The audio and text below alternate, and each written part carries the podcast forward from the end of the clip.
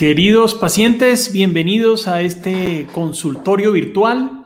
El día de hoy los hemos citado para un tema supremamente importante.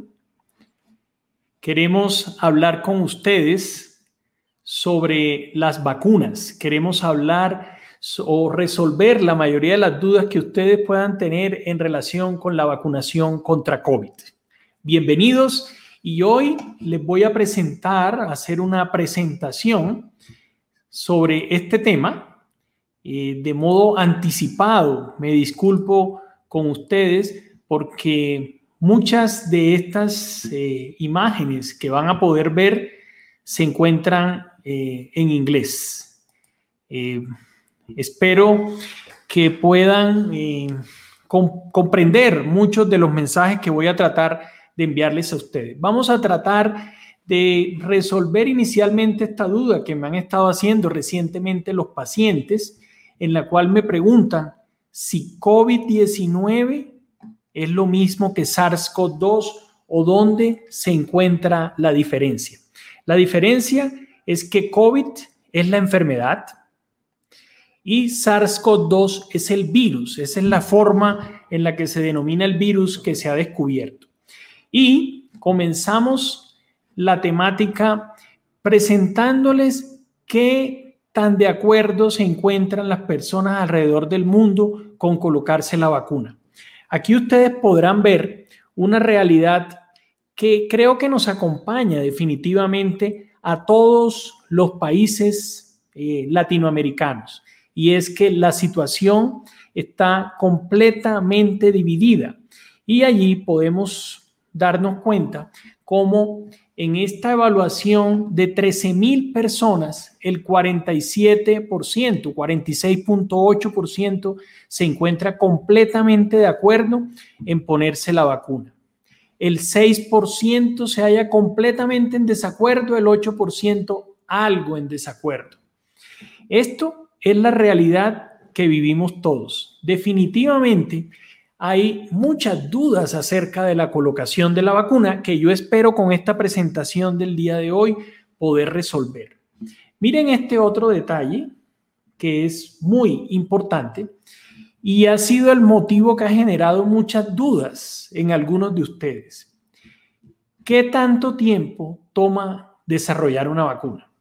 Y la respuesta a esto yo la presenté hace más o menos un año en el cual les comentaba que el desarrollo de una vacuna toma entre 10 a 12 años. Y eso era lo que se venía presentando en todos los casos. Con la vacuna de COVID hubo tanta inversión, tanta tecnología, tantas personas que ingresaron a los estudios de investigación de modo rápido, superposición de, de fases de la investigación, que se logró en algún caso el tiempo récord de 11 meses, solamente 11 meses eh, fueron necesarios para lograr desarrollar la vacuna. En algunos casos, en tiempo medio, 16 meses y hay otros desarrollos de 24 meses. Entonces, la duda puede ser, ¿será que estamos desarrollando, trabajando con una vacuna que no ha tenido la evaluación necesaria? Lo que les puedo decir es que en estos 11 meses hubo una evaluación, un desarrollo pormenorizado y se metieron más pacientes en los estudios de los que habían entrado en muchas de las otras vacunas que hoy en día están aprobadas y se están utilizando. Ahora, ¿qué está pasando en la situación actual?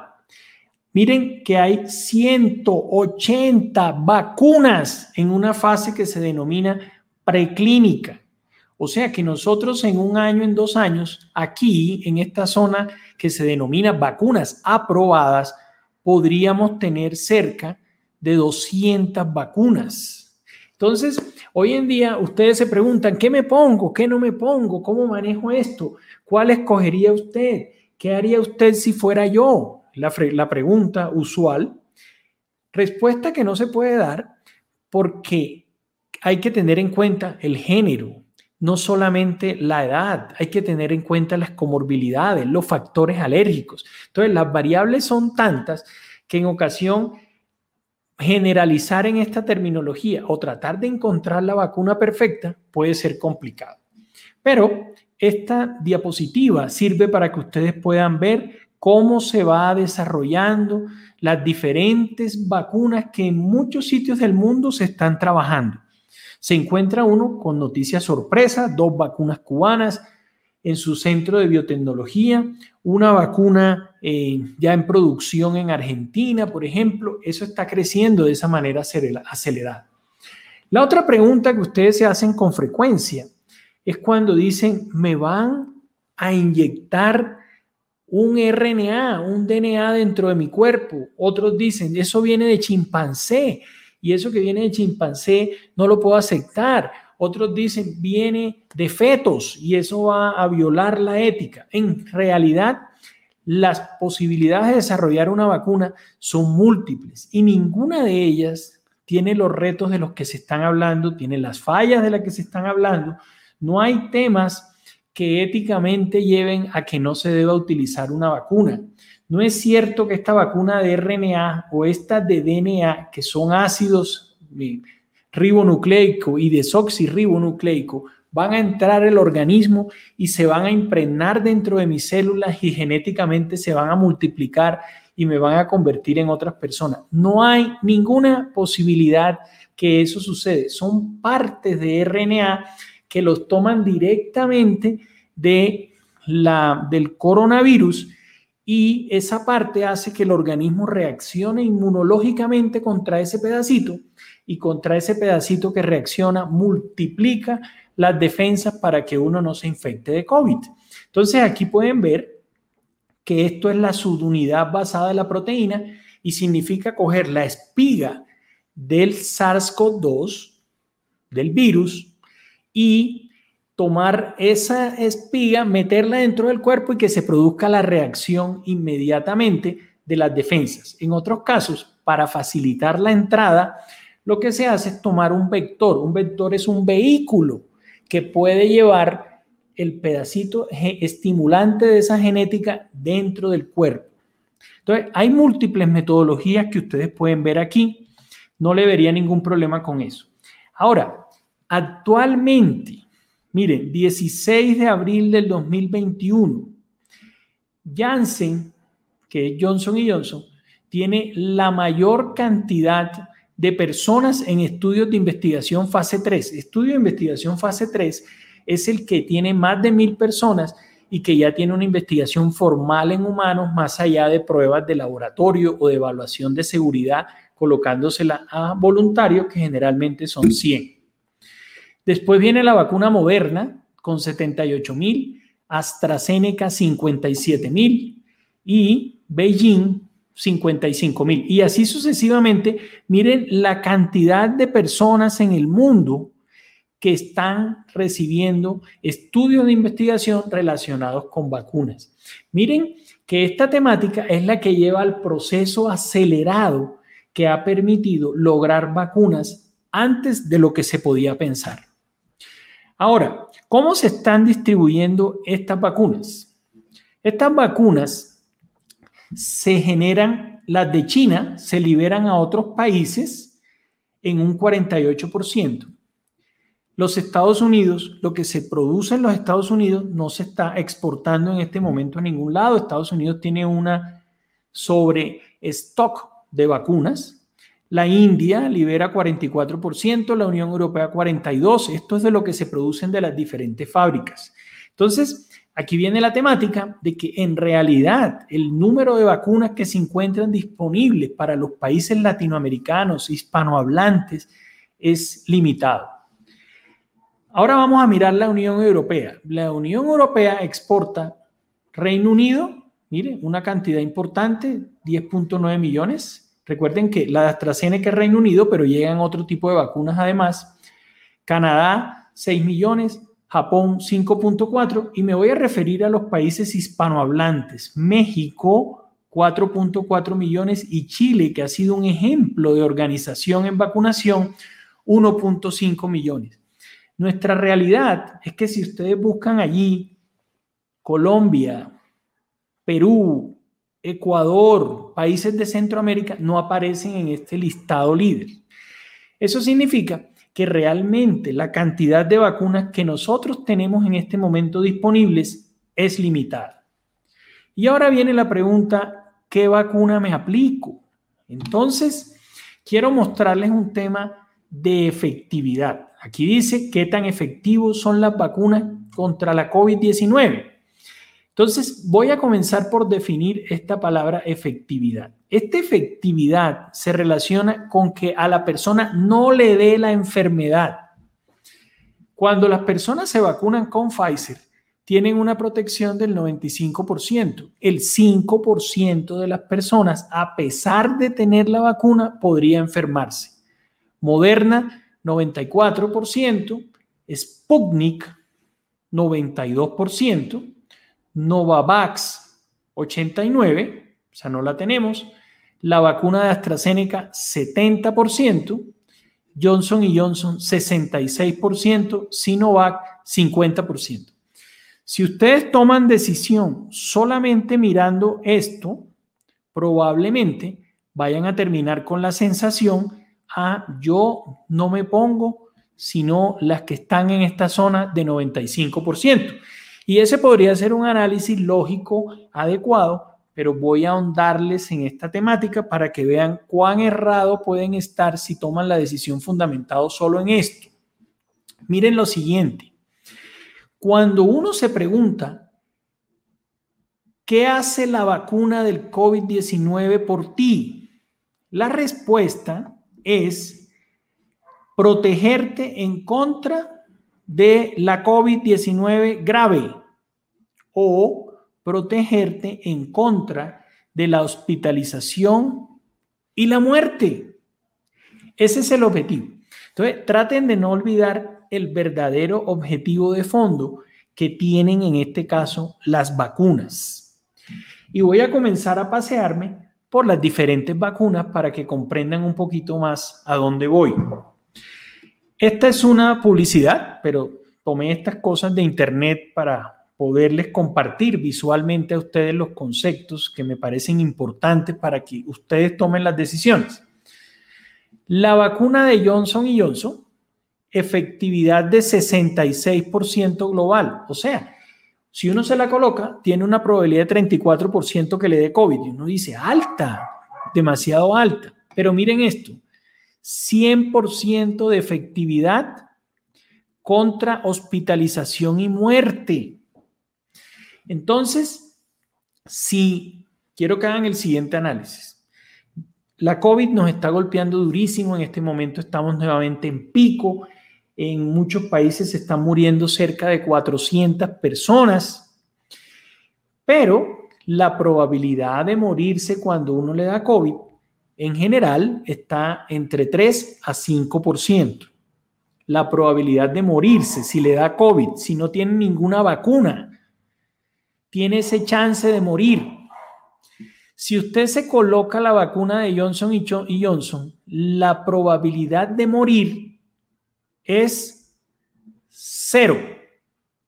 Entonces, eso les permite a ustedes hacer un análisis.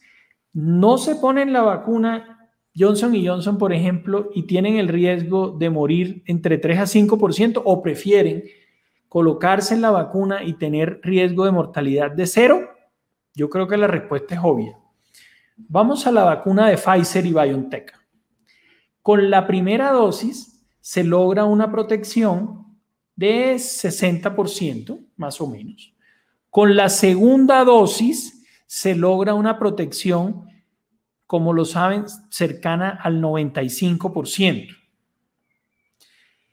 Pero cuando ha actuado, ya han pasado tres semanas a un mes, que ojo con eso, la protección no se logra colocándose la segunda vacuna, se logra un mes después de haberse colocado la segunda dosis.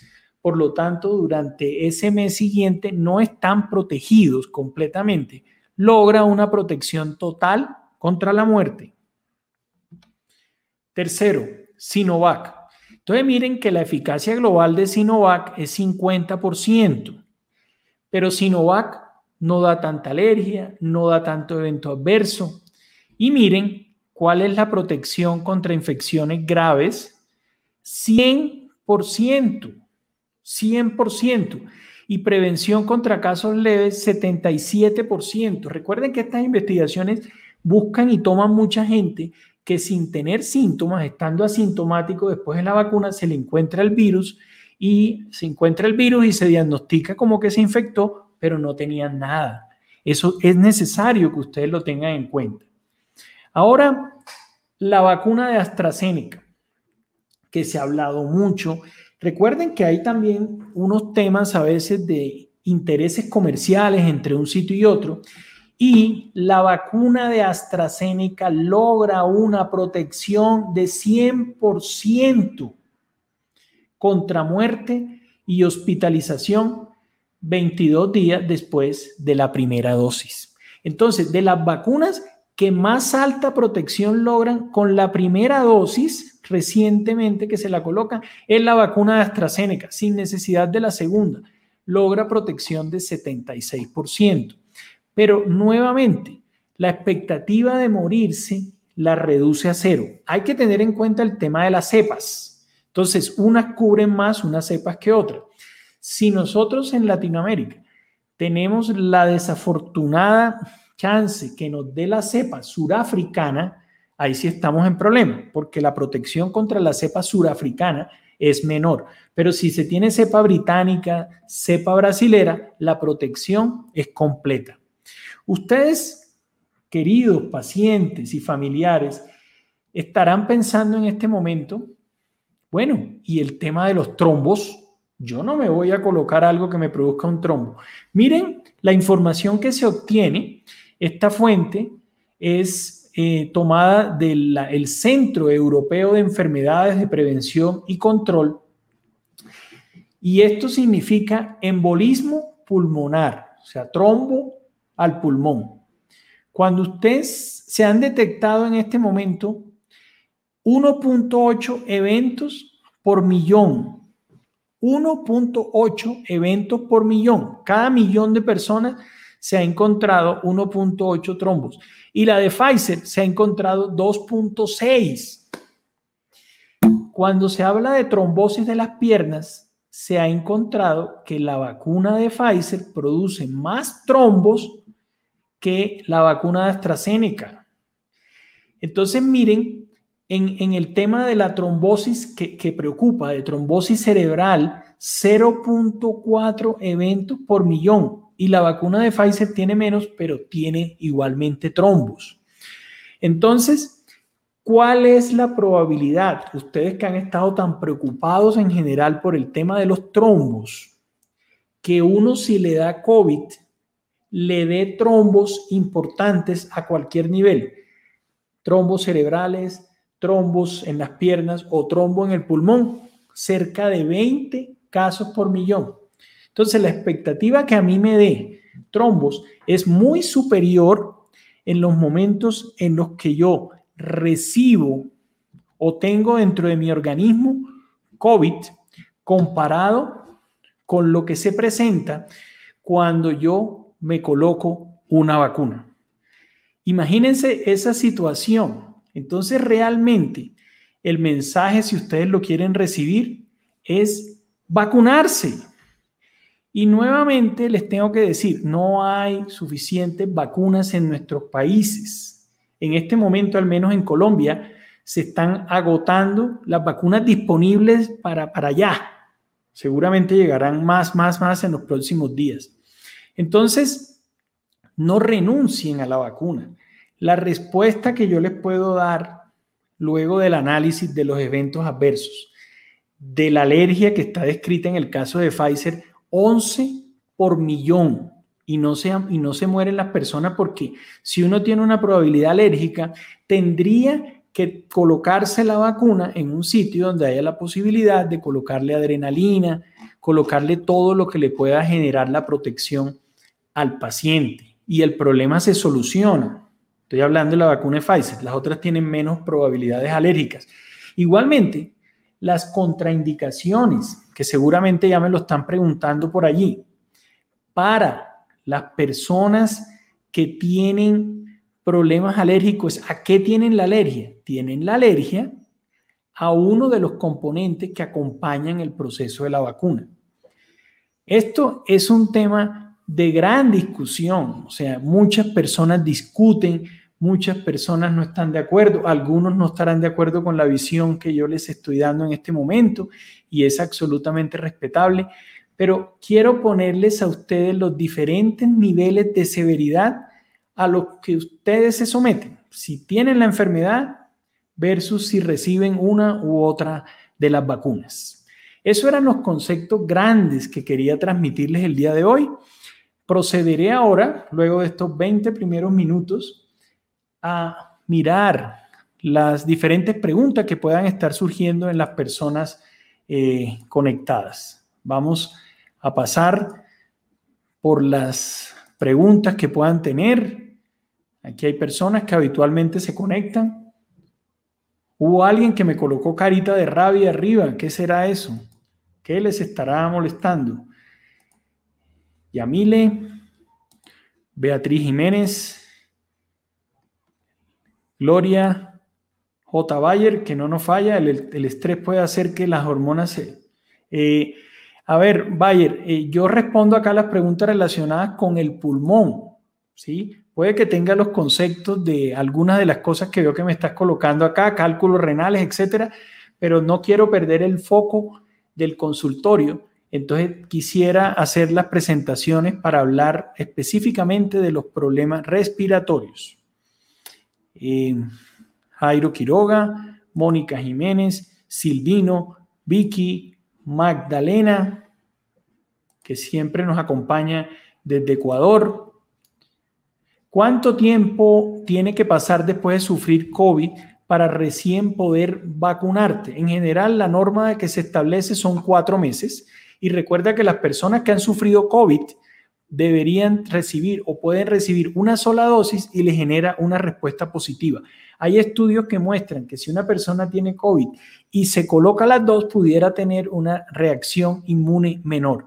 Aprovecho tu pregunta para comentar con respecto a la vacuna de AstraZeneca, que es la única, como logra buena protección al principio, que podría tener eh, em, la, más alta protección inicial, perdón, sonó el teléfono y me desconcentró, eh, tiene la más alta protección desde el principio y puedes esperar hasta 12 semanas para que sea colocada en una segunda dosis, logrando los efectos de protección superior a 80%.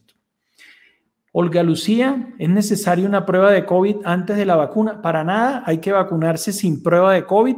Eso no es necesario, Olga Lucía. Juliano, eh, tratamiento de COVID, eh, sí, sí hay unas novedades, Juliano, respecto a los últimos consultorios. Em, una de esas novedades es la utilización, por ejemplo, de colchicina para lograr la prevención de la fibrosis pulmonar y la otra es en las primeras fases de COVID, la utilización de inhalador. Se ha estudiado la budesonida corticoide y logra buenos resultados. ¿Cuál es la vacuna más segura o que proteja más? Ya di esa explicación. Eh, pregunta Shadai Roth. Eh, ¿Alguna relación entre reacciones negativas que han presentado algunas personas con relación a fabricantes? Ya contesté eh, sobre algunas de las reacciones principales que se han dado.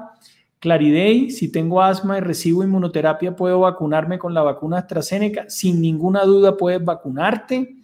Juliano, ¿a qué se debe que los países que tienen mayor cantidad de vacunados están volviendo al confinamiento por incremento de los contagios? La respuesta es sencilla, por el desjuicio porque como hemos dicho, recuerden que la protección no es 100%. En el momento en que todas las poblaciones se comienzan a mezclar nuevamente, dejamos de usar el tapabocas, las personas vulnerables que no lograron la protección adecuada de la vacuna van a tener nuevamente enfermedades y picos. Saludos, Clisman.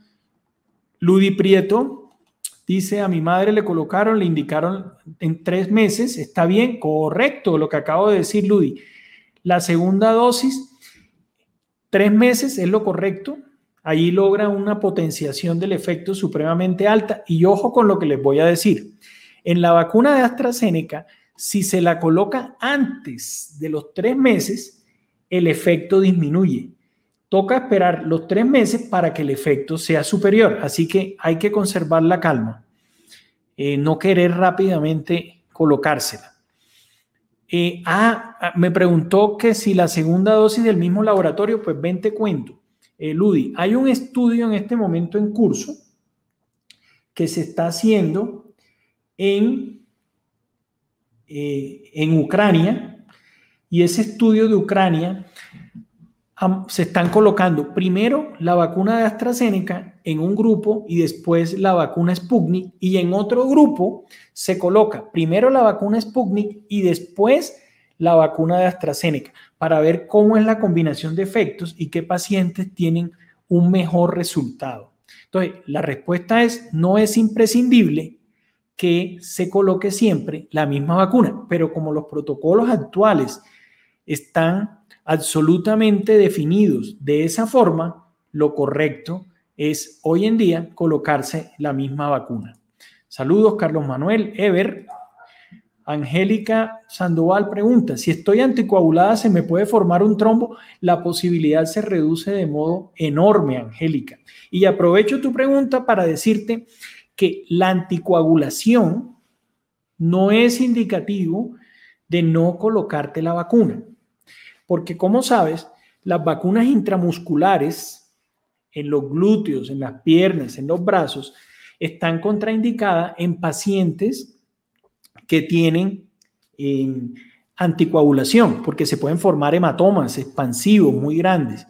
Pero en el caso de la COVID es tan importante su colocación que es necesario colocarla con una aguja extremadamente delgada y la técnica de colocación debe ser más cuidadosa, más fina que la que se utiliza normalmente, pero igualmente vacunarse. Elber dice, tuve un infarto hace cuatro años, ¿qué consecuencias me puede producir la vacuna contra el coronavirus? Pues protegerte contra el coronavirus, Ever. No te preocupes que eso no va a tener un impacto eh, cardíaco. Eh, mucho gusto, Delia, Acenis, Mina Jiménez, pro vacuna, por lo que veo por estos dibujitos. Perfecto. Clara Prieto, con el mayor gusto. Ana María Romero, Orlando Velasco.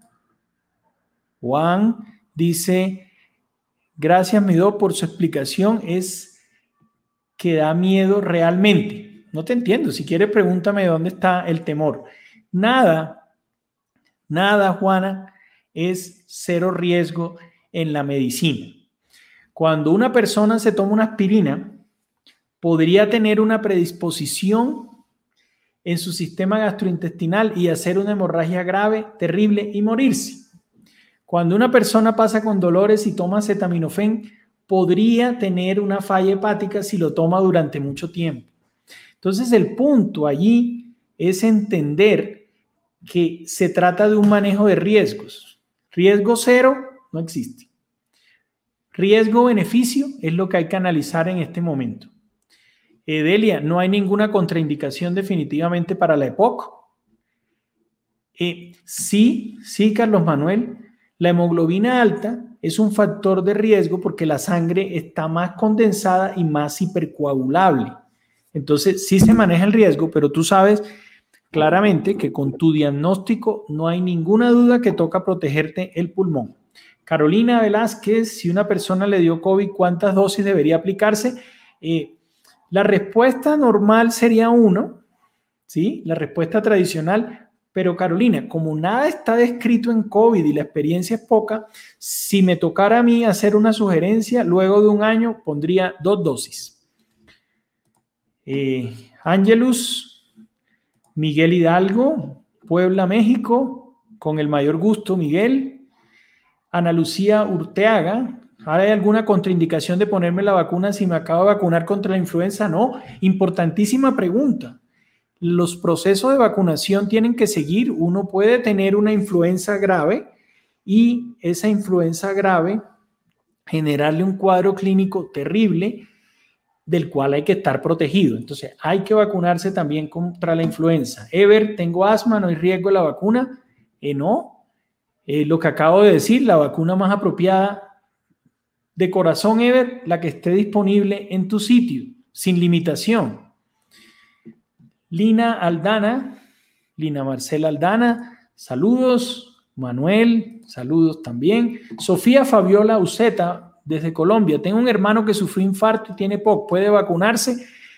Como siempre le digo a algunos de ustedes, no puede, debe, debe vacunarse. Rodrigo Daza, ¿qué tratamiento hay para el que le dé trombosis por efecto de la vacuna? Anticoagulación. Tocaría hacer una anticoagulación normal, común y corriente. Yo tengo algunos pacientes con COVID, COVID, que hoy en día están anticoagulados y supremamente enfermos por los efectos que produce la COVID en cuanto a trombosis. Eso es claramente el mayor riesgo que existe. Juana Fraile, mi niña tuvo asma infantil, hace alergia, ¿cuál debería ponerse? ¿Tu niña cuántos años tiene? Eh, recuerda que la vacuna en este momento se pone después de los 16 años en general. Entonces, eh, depende de la edad. ¿Cuál debe ponerse? Igualmente no hay limitación. Mónica Jiménez, los pacientes que han tenido COVID deberían vacunarse preferiblemente con la vacuna de AstraZeneca. Pues no lo había pensado, pero sería una buena idea en el sentido de que es una sola vacuna que logra rápidamente mayores niveles. Y en la medida que tiene más edad, mejor. Gracias, Mónica, por el comentario. Bayer, si tienes COVID y no lo sabes y te vacunas, te choca más porque no tienen que, porque no tienen que pasar cuatro meses. Ya hay muchos casos descritos de personas que se vacunan con COVID y tienen en realidad más síntomas, más síntomas de malestar general, de fiebre, pero eh, esto no hace que la pregunta hecha anteriormente, ¿hay que hacer prueba antes? No hay que hacer prueba antes. Nuevamente les digo, manejo de probabilidades, de individualización para cada paciente. Adriana dice, la fecha de la segunda dosis debe ser fecha exacta o cuánto tiempo puede pasar sin perder efecto. Eso se volvió un mito y algunas personas se vacunaban exactamente a la misma hora, en el mismo minuto, a las tres semanas cuando era Pfizer o Sinovac. No tiene que ser tan estricto, no hay ningún problema en una ventana posterior, posterior de una semana. Enrique Fuentes, después se puede vacunar con dos diferentes ¿Se puede vacunar con...? Sí, ya respondí que esa es una, es una posibilidad. Si uno le toca eh, definir rápidamente la colocación de otra vacuna y la que está disponible es otra, mi sugerencia, colocársela.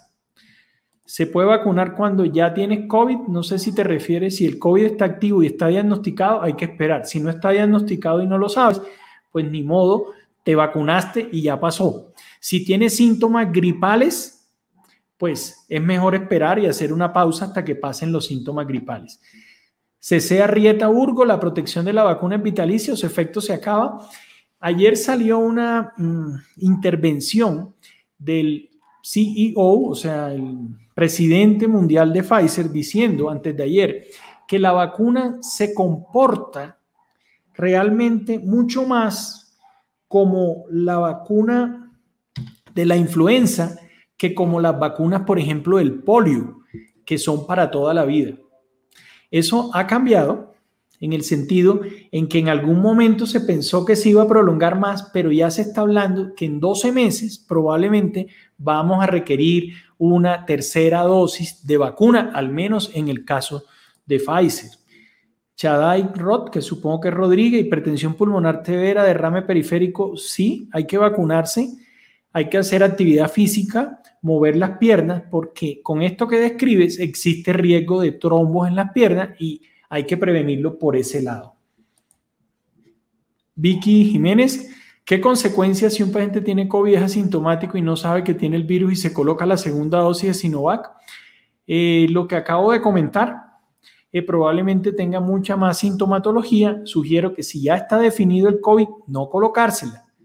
¿Sí? Es lo que lo que queda claro en este momento. A veces más, más se vuelve menos, porque puede uno encontrar una persona que dice, voy a irme ahora que ya me pusieron la vacuna cualquiera, Pfizer, sino me voy a Estados Unidos a ponerme la moderna.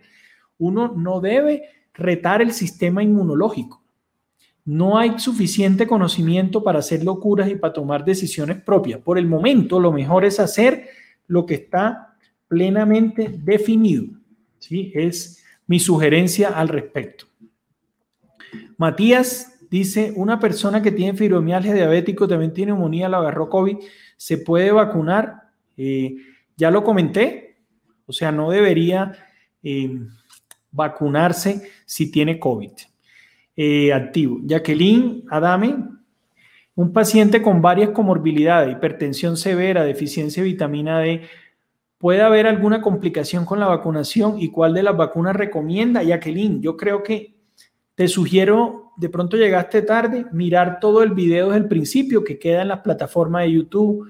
Después yo lo subo al podcast de Spotify o lo puedes ver en Twitter o lo puedes ver en Facebook, donde quieras. Ah, tú estás en Facebook, lo puedes ver desde el principio porque ya di todas esas explicaciones. Eh, Mile, a vacunarnos. Muy bien, Mile. Eh, Ever, Bayer. Eh, sí, la respuesta es sí. Juan Camilo Orozco, saludos. Jean Paul, hacía días no estabas por aquí en el consultorio. Tú, como siempre, preguntas infinitas.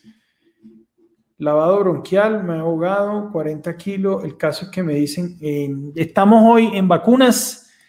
No, no quiero perder el foco hoy en vacunas. Si quiere, envíame la pregunta al correo electrónico.